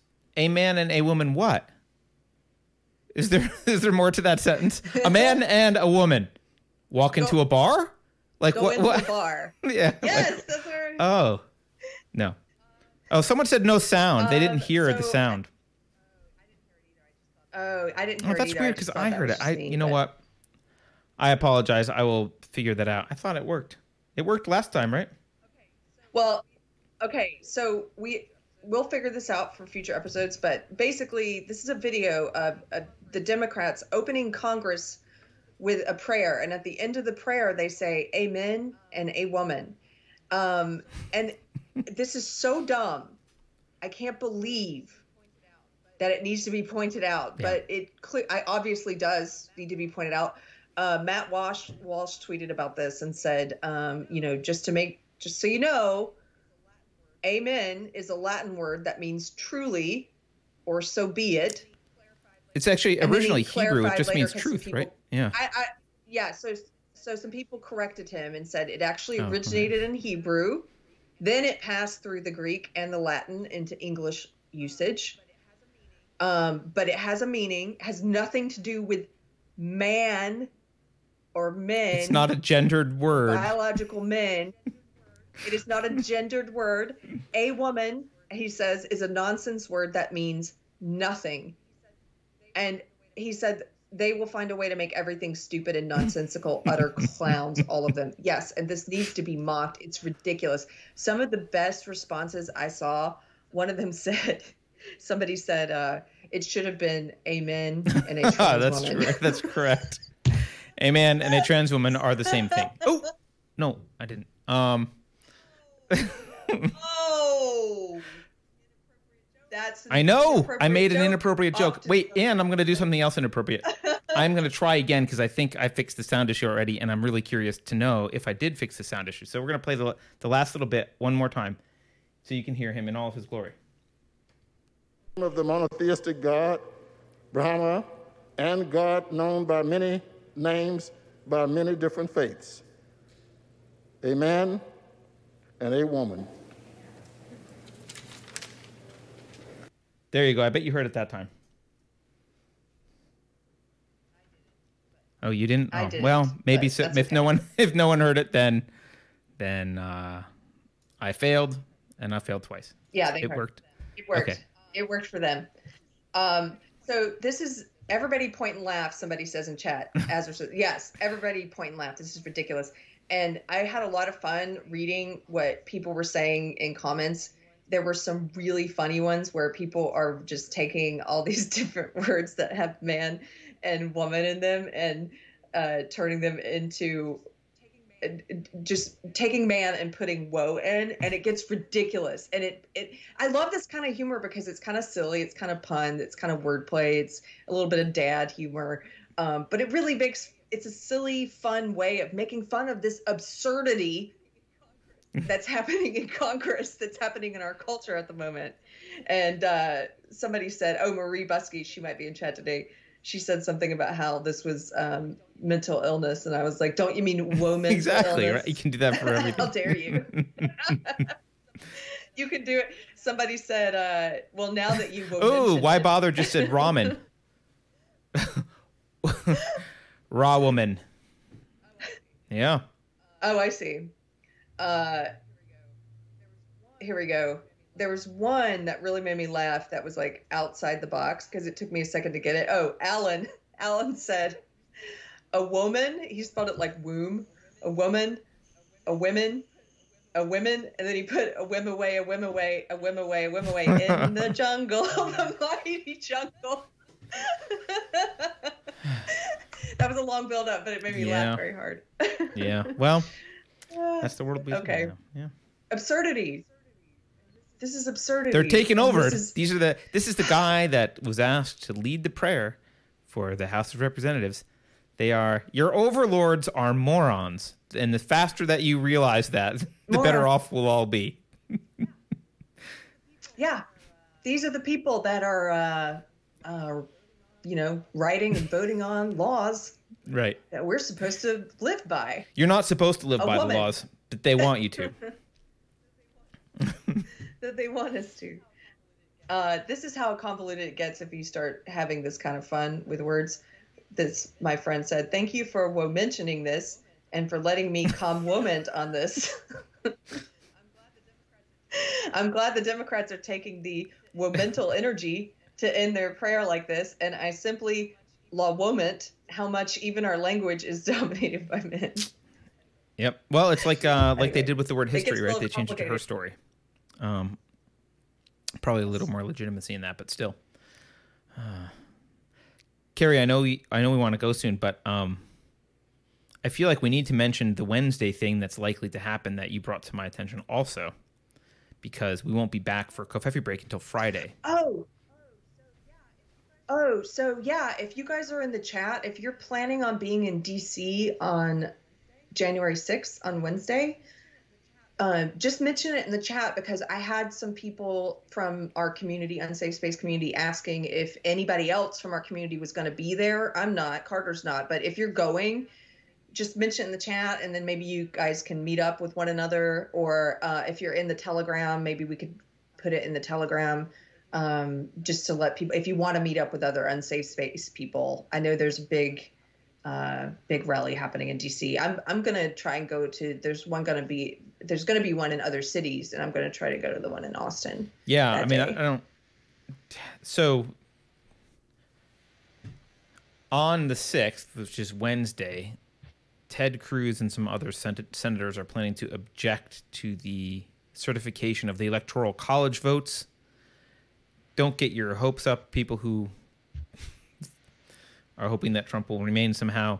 Uh, nothing's going to happen of it. The the what will happen is if they object, the um, the joint session will have to meet privately, and in order for the the rejection to actually take hold, like in order for the votes to be sent back to the states to have the whatever states been objected to, in order for them to have to do anything, both the House and the Senate need to independently, through a simple majority, agree to uh, reject. So that's not. There's no way that's going to happen. So Wednesday will be a uh, symbolic protest, but nothing's nothing's going to happen. Um, I still like that there are people engaging in the fight, and I was thinking about this. We just read in book club this past month. We read uh, "The Moon Is a Harsh Mistress" for anyone who missed it, you can if you're still reading. I saw some people who are still working on the book and mm. go listen to the discussion when you're done. Um, there's a part in this book where they're talking about um, like one of the main characters says he's only going to get involved in the revolution if if the odds are good enough if there's like a 1 in 10 chance right which is a very pragmatic way of looking at it um, and another character who i really like she says um, here it is. I found i found it. How did i find it? That was good. I didn't even i didn't even plan this. It's highlighted. That's why. Um, so so she says revolution is an art that i pursue rather than a goal I expect to achieve. Nor is this a source of dismay. A cause, a lost cause, a lost cause can be as spiritually satisfying as a victory. And I really, I really identified with that, or that resonated with me because I, I agree with that character. I understand the other character's point of view too. He says, "Not me, sorry," but um, but I I understand that because I do I do believe that the the path the fight, the battle is is it it is itself an end. It is important. It is meaningful. Even even if you think that the battle you're engaging in is a lost cause, I think there is meaning to be found there, and there's meaning to be found in fighting it, rather than rolling over, absolutely, and giving up. And uh, I do think there's a spirit, there could be a spiritual element to that for people and engaging in that fight. So I'm happy people are going there. I'm happy that people are engaging in the fight, um, even if it appears to be a lost cause or a battle that's already lost. Yeah, I wasn't saying and, that to like tell you to not yeah. go. Um, oh, I know. Yeah, I just. Was... In fact, I remember in book club, you thought I would be the guy who wanted the one in some kind of odds to pragmatically join, but uh, no, I yeah. relate to Wyoh in that story. Like I I would be fighting the revolution. Look, if we could be a libertarian government, I'd still probably be fighting for some kind of change because I want things to be better and it's worth fighting for. So standing up for principles is always worth it. Um, Judge Lott, I want to try and read this. It might it's a little long, but Judge Lott sent a subscribe star super chat. Um, and since we like subscribe star better, I would like to reward Judge Lott. so thank you, Judge Lott. Uh, he says, the following is a little complicated, but let me give it a shot. The original progressive movement in the US, starting around 1885, was far more economically left. It was basically co opted by centrist elites, which began the era of technocracy. Technocracy? Technocracy? Around 1910. So instead of actual socialism, we live in a top down, highly managerial oligarchy. Socialists said capitalism is dangerous. We have to do something. Big money and big business said, You're right. Don't worry. We'll manage society for you. The recession slash panics from 1800 to 1920 gave the justification for this progressive takeover.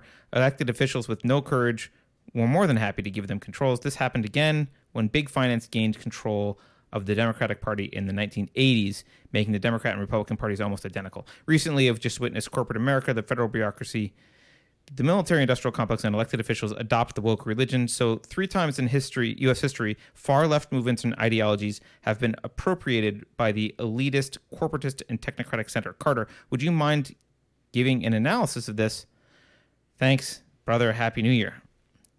Yeah, just throw that one on me in the middle of a Covfefe Break, Judge Lott. um. Okay. I. Uh, where do I start? I don't know what leftism means, and I don't know what progressivism means. So I, that sounds like a cop out, but uh,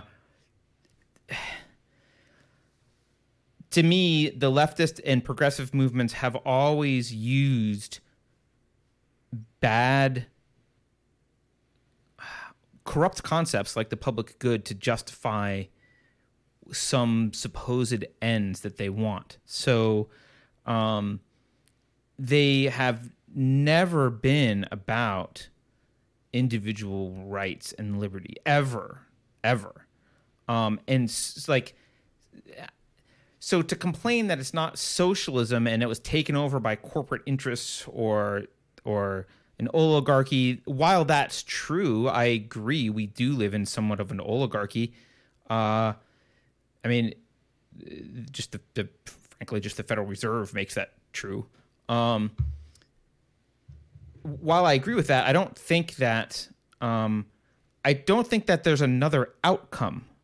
I like that's socialists believe that there's this way, there's this utopia where you'll never have those interests and somehow the, the public good is, is somehow some meaningful thing and we'll all work together. I don't know, on a labor farm somewhere. I don't know what they want, but that it always involves central planning. It always involves some people with more power than others. It never looks as people at, at, people as individuals. It always presupposes the supremacy of the state and the supremacy of the collective over the individual. So fundamentally, they were they are collectivists, and they're painting a socialist utopia picture, saying that collectivism will lead to this thing, and instead it leads to uh, the inevitable oligarchy that we have. If you have a system that incentivizes bad behavior, then the worst behaving person rises to the top over time. That's what happens. So we have a system where, and, and that philosophical system of progressive and progressivism allows the aberrate the that the violation of individual rights for some public good for some other greater cause. And the minute you have a philosophy that allows you to justify the sacrificing of individuals for the desires or needs of other people you are dead.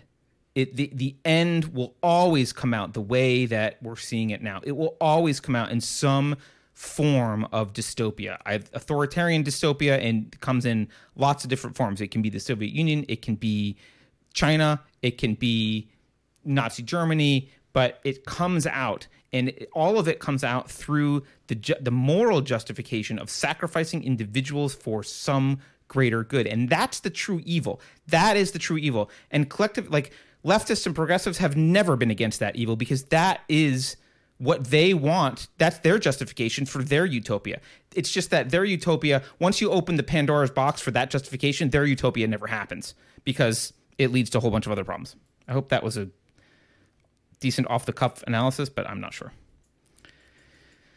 Okay. Um someone in chat asked this was not a super chat and i don't have it in front of me but someone asked if we were going to talk about how congress is banning the words man and woman and sister and brother, and uh, I guess it kind of relates to them making up a word for the end of the prayer, amen and a woman.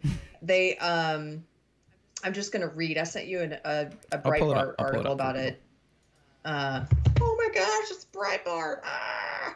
Anyway, I mean, I could find another source, but this is the first one that came up. So, uh, this is, I'll just mention it in case you did not hear. Um, House Speaker Nancy Pelosi and Rules Committee Chairman James McGovern unveiled the rules for the 117th Congress on Friday, which contain, quote, future focused proposals, including the elimination of gendered terms such as, quote, father, mother, son, and daughter, end quote. Uh, now, this is a quote. This package, which will be introduced and voted on once the new Congress convenes, includes sweeping ethics reforms, increases accountability for the American people, and makes this House of Representatives the most inclusive in history, end quote, said the House Committee on Rules in a statement. Um, House Speaker Pelosi went on to say that she is, quote, pleased to join Chairman Jim McGovern in introducing this visionary rules package, which reflects the views and values of the full range of our historically diverse House Democratic majority, end quote.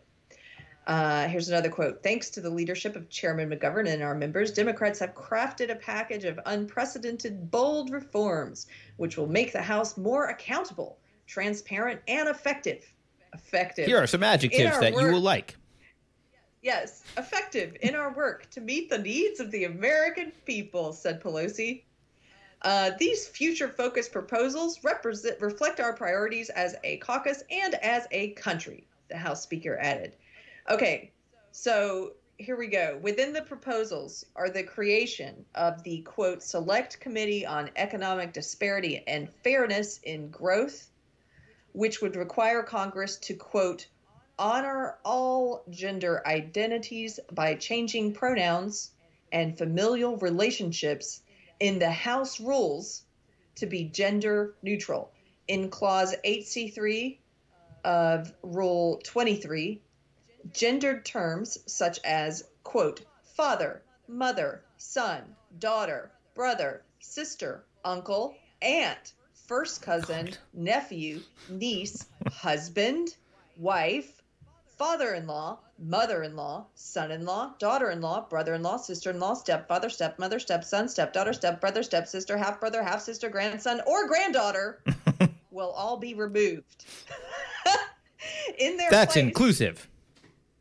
In their this is inclusive, guys. In their place, terms such as parent, child, sibling, parent, sibling, first cousin, siblings, child, siblings, child, siblings, child, guys, siblings, child, spouse, parent in law, child in law, sibling in law, step parent, step child, step sibling, half sibling, or grandchild will now be used instead. This is uh, going to make Congress more effective on our behalf. They're not going to use any gendered terms and they're going to get uh, less specific, more vague, anytime they want to um, talk about any type of familiar relationship. Thank you, Congress. Hey, they are spending your tax dollars wisely. I yeah. mean, just imagine without Congress, who would do this? Who would do the hard work? Yeah. And the heavy lifting? I mean, Keri, I don't know what to say about this. It, it's it's going to be great for women's rights. Uh, yeah. I think they should trickle this down to everything, and then suddenly, uh, women, any kind of protection that rights. women have for anything will just evaporate. Women, they have to get rid of the word woman. It'll be great for human rights. Do you remember back? Do you remember back when? Again, this goes back to how I said we could play a game. Is this problematic or woke? They SJWs, especially the feminist part of SJWs, used to get very angry when people said, "I'm not a feminist, I'm a humanist." They would get very oh, angry. Right, yeah. The same, the same way they get angry if you say all lives matter mm-hmm. instead of just Black Lives Matter. They get angry.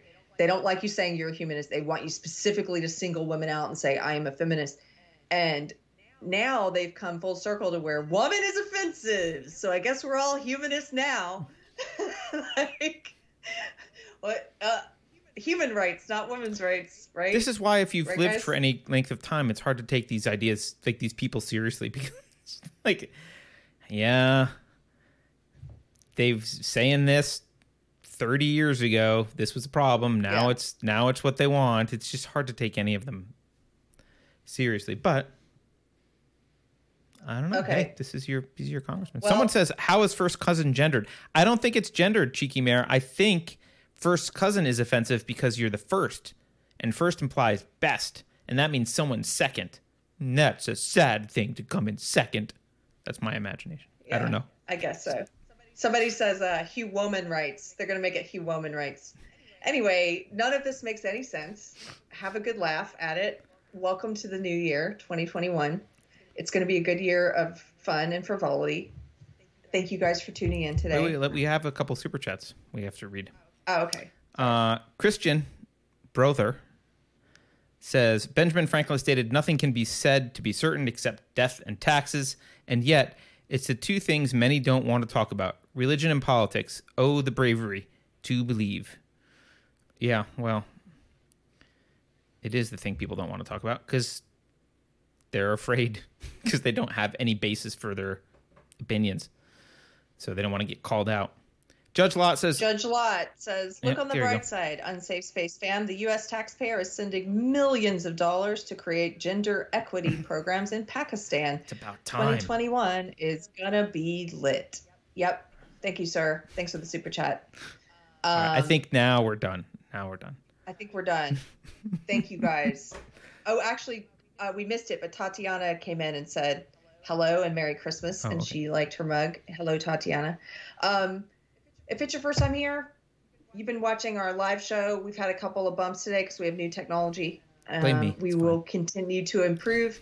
Uh, you can find us at unsafespace.com. We have a book club that's free to join and participate. We tend to alternate between fiction and nonfiction. This month we're doing Cynical Theories by Helen Pluckrose and James Lindsay, and you can find out more info on the on the book club page on unsafespace.com. But we're going to be doing that discussion January 24th. You still have time to read the book, yep. and Helen and James are going to show up in, in some capacity for that chat, which would be awesome. Um, this Wednesday, if you're not at a march or rally, we are doing a live interview. We're, we're getting a redo with Gary from Nerdrotic. It's going to be this Wednesday at 5 p.m. Texas time, yes. live. And it's definitely so, going to work this time. It's to work. We've got new tech. So I'm very excited. Tune in live. And then we have some other stuff coming out this week. We've got some pre taped interviews and stuff we're doing. But um, really appreciate you guys. And I hope everyone had a great, restful holiday and are ready to get into the new year with a good sense of humor. So, well, why bother says he expects uh, 20 or she, I'm not sure, expects 2021 to be even more mad than 2020. Let's brace ourselves for the ride. Well, could be. Could be. But, you know, whatever it is, we'll be here. We'll ride through it, and uh, we will laugh at ridiculousness yeah. together. So, yeah, Keri, it's good to Thanks do a good to show do a show with you. It's been a while. Yeah, it's good to see you. You're like I was going to say you're like a, a, brother to me, and I didn't get to spend Christmas no. with you, my brother, but that's offensive. You're more like a sibling.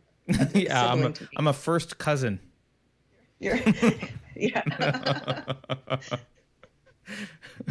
All right. Uh, on that note, uh, thank you everyone for watching. Please don't forget to like, subscribe, and share. I did not do new credits today. Sorry, but I'll do them by Friday. So have a good one.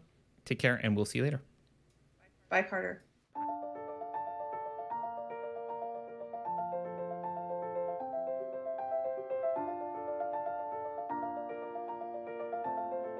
Thanks for watching.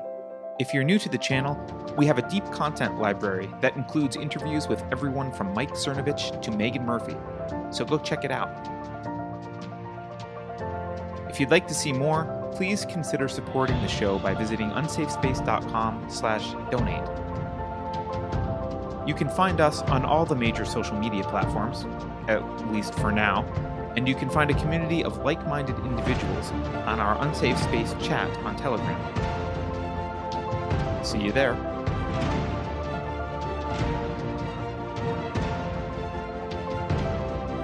Warning. This is an unsafe space. Dangerous ideas have been detected. The content of this production has not been authorized by the Cathedral. Pay no attention to it. For your protection, the following co-conspirators have been unpersoned and marked for cancellation. Any association with these individuals will result in placement on the naughty list and a lump of coal. Here's a fun fact. Failing to leave cookies for Santa Claus is now considered a form of fat shaming. If you think about it, no one should be allowed to express opinions. But don't. Think about it, I mean. That's not your job thinking has been scientifically proven to be less efficient than compliance.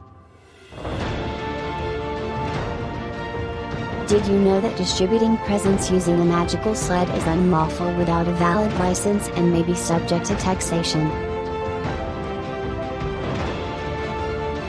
Computer voice Curtis, never mind, that last line is fake news.